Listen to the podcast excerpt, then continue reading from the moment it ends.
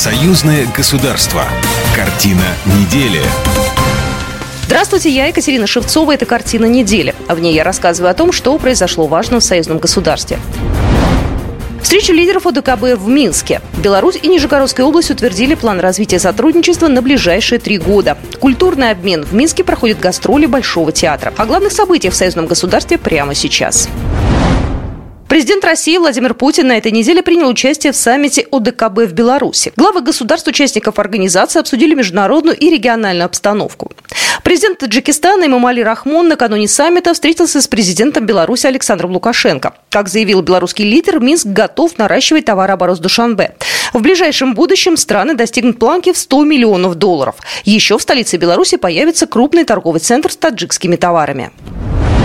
Также перед саммитом УДКБ Лукашенко пообщался и с президентом Кыргызстана. Встреча без галстуков прошла в Зимнем саду Дворца независимости. Кроме того, в Минске встретились и главы внешнеполитических оборонных ведомств и секретари Советов безопасности стран-участниц УДКБ. Они обсудили геополитическую обстановку, трансформацию старого миропорядка и новые подходы к сохранению безопасности. Как отметил министр иностранных дел Беларуси Сергей Олейник, вызовы поступают с разных сторон. С запада – наращивание военных сил у границ стран-участниц УДКБ. У южных рубежей – терроризм и экстремизм, наркотрафик и нелегальная миграция. В этих сложнейших геополитических условиях усилия белорусского председательства ОДКБ были направлены на повышение сплоченности нашей организации, консолидацию совместных усилий стран-членов ОДКБ по предотвращению дестабилизации в нашей зоне ответственности, укреплению безопасности государств-членов. Именно этим был обусловлен и девиз белорусского председательства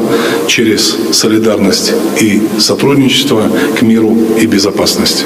Министры подписали новые документы о безопасности и защите информации в виртуальном пространстве. В ходе мероприятия обсудили ситуацию в регионах, где действует УДКБ и главное направление работы организации во время председательства Республики Казахстан. Также обсудили документы, связанные с развитием системы кризисного реагирования и деятельностью войск ОДКБ. Пресс-секретарь а, президента Российской Федерации Дмитрий Песков рассказал, что Владимир Путин и Александр Лукашенко провели полноценную двустороннюю беседу по пути из Дворца независимости в аэропорт.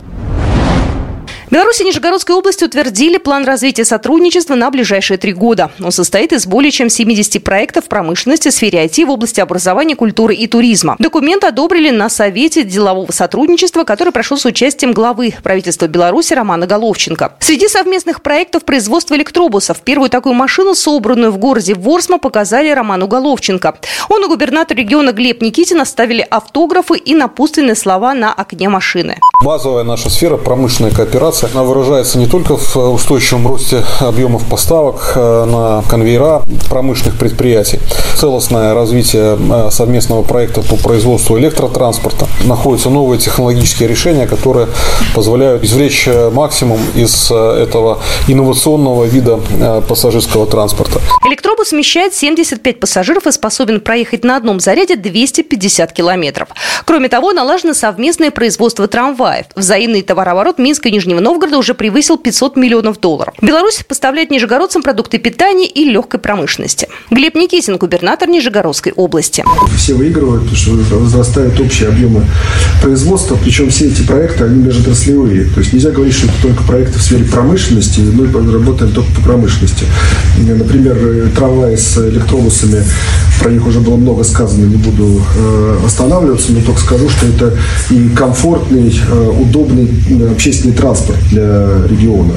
Э, производство лифтов э, в Кстово. Да, это промышленный проект, там э, происходят инвестиции, около 700 миллионов рублей в расширение производства, но это еще и возможность удовлетворения в срок заявок Нижегородского фонда капитального ремонта. Еще одно ключевое направление – совместное строительство. В Арзамасе началось возведение школы силами белорусских строителей на полторы тысячи учеников. До этого белорусские строители построили школу в российском Воронеже. В Москве впервые прошел Белорусский инвестиционный форум, масштабное деловое мероприятие, объединившее около 300 участников, представителей власти и бизнеса России и Беларуси. Место встречи выбрано не случайно. Товарооборот наших стран по итогам прошлого года вырос на 14%, и это рекорд. И, судя по динамике, за 9 месяцев этого года мы его превзойдем. И большую роль здесь играет малый и средний бизнес. Темы поднимались на форуме самые актуальные. Ведение бизнеса и частные инвестиции в новых реалиях, перспективные экономические ниши и проекты для реализации в Беларуси. Беларуси. По итогам прошлого года объемы накопленных инвестиций из России в Беларусь достигли 270 миллиардов рублей. При этом только за первое полугодие 2023 года инвестировано еще почти 200 миллиардов рублей. Результаты этого – конкретные проекты в машиностроении, обрабатывающей промышленности, транспорте и торговле. Губернатор Владимирской области Александр Авдеев. Санкции, да, которые, с которыми столкнулась и Беларусь, и Россия, подтолкнули еще более тесному сотрудничеству и интеграции, взаимной интеграции а, российской и белорусской экономики.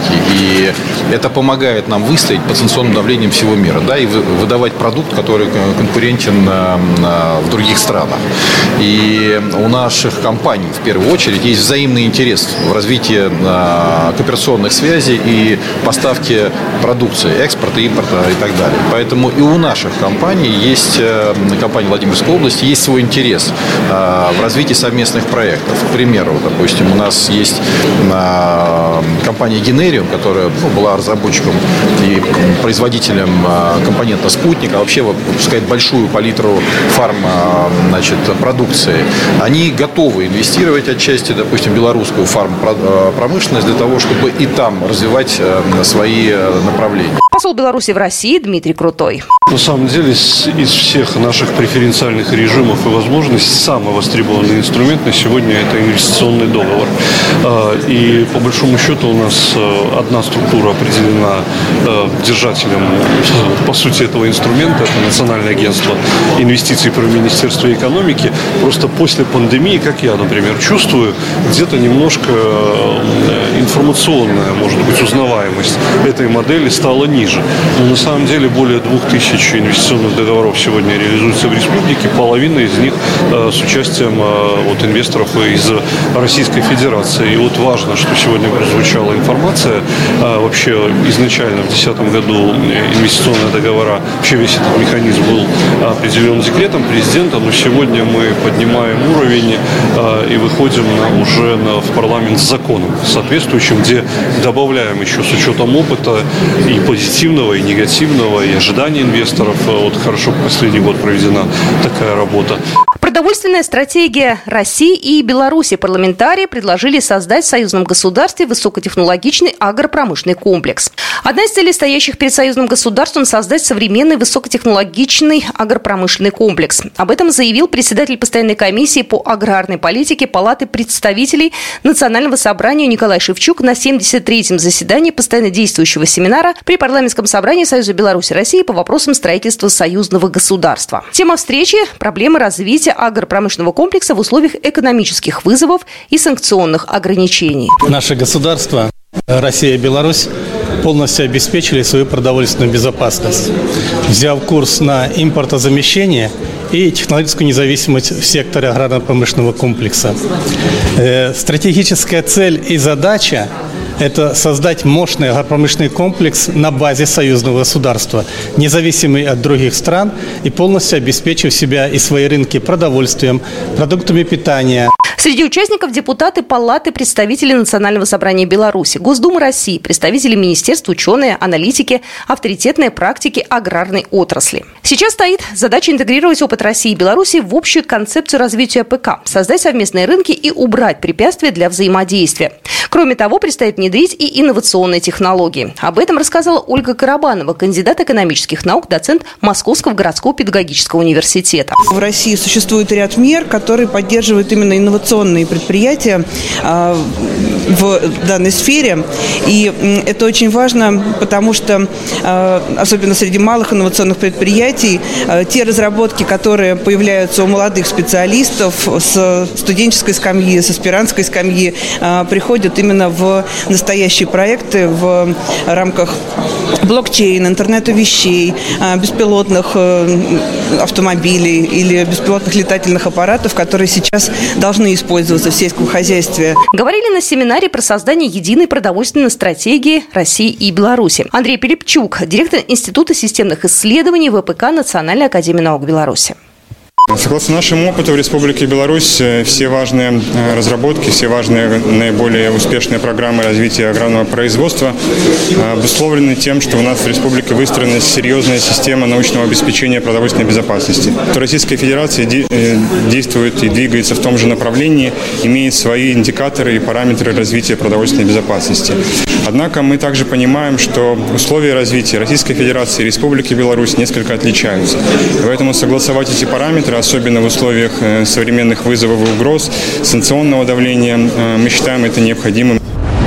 Большом театре Беларуси прошла опера «Царская невеста», поставленная артистами Большого театра России. Подобный обмен культурным опытом стал уже традицией для союзного государства. По словам гендиректора Большого театра Беларуси Екатерины Дуловой, гастроли российских коллег на этой белорусской сцене в таком объеме проходят впервые. Кроме оперы «Царская невеста», зрителям представили балет «Иван Грозный» на музыку Сергея Прокофьева. Много факторов повлияло на то, что мы привезли именно эти два названия. Хотелось бы, чтобы это было то, что не входило в наш репертуар. И, безусловно, было желание, чтобы это были русские названия, передает Белта слова генерального директора Большого театра России Владимира Урина. В Минске наградили победителей конкурса молодых литераторов союзного государства Мосдружбы. В нем участвовали белорусские и российские авторы от 18 до 30 лет. Они прислали рассказы, очерки, эссе, которые ранее не публиковались и не участвовали в других конкурсах. Жюри определило по пять победителей из Беларуси и России. Лауреатам помимо дипломов вручили литературный альманах из произведений всех победителей конкурса на русском и белорусском языках. Вот такие события происходили в жизни союзного государства на этой неделе. С вами была Екатерина Шевцова. До свидания. Программа произведена по заказу телерадиовещательной организации Союзного государства. Картина недели.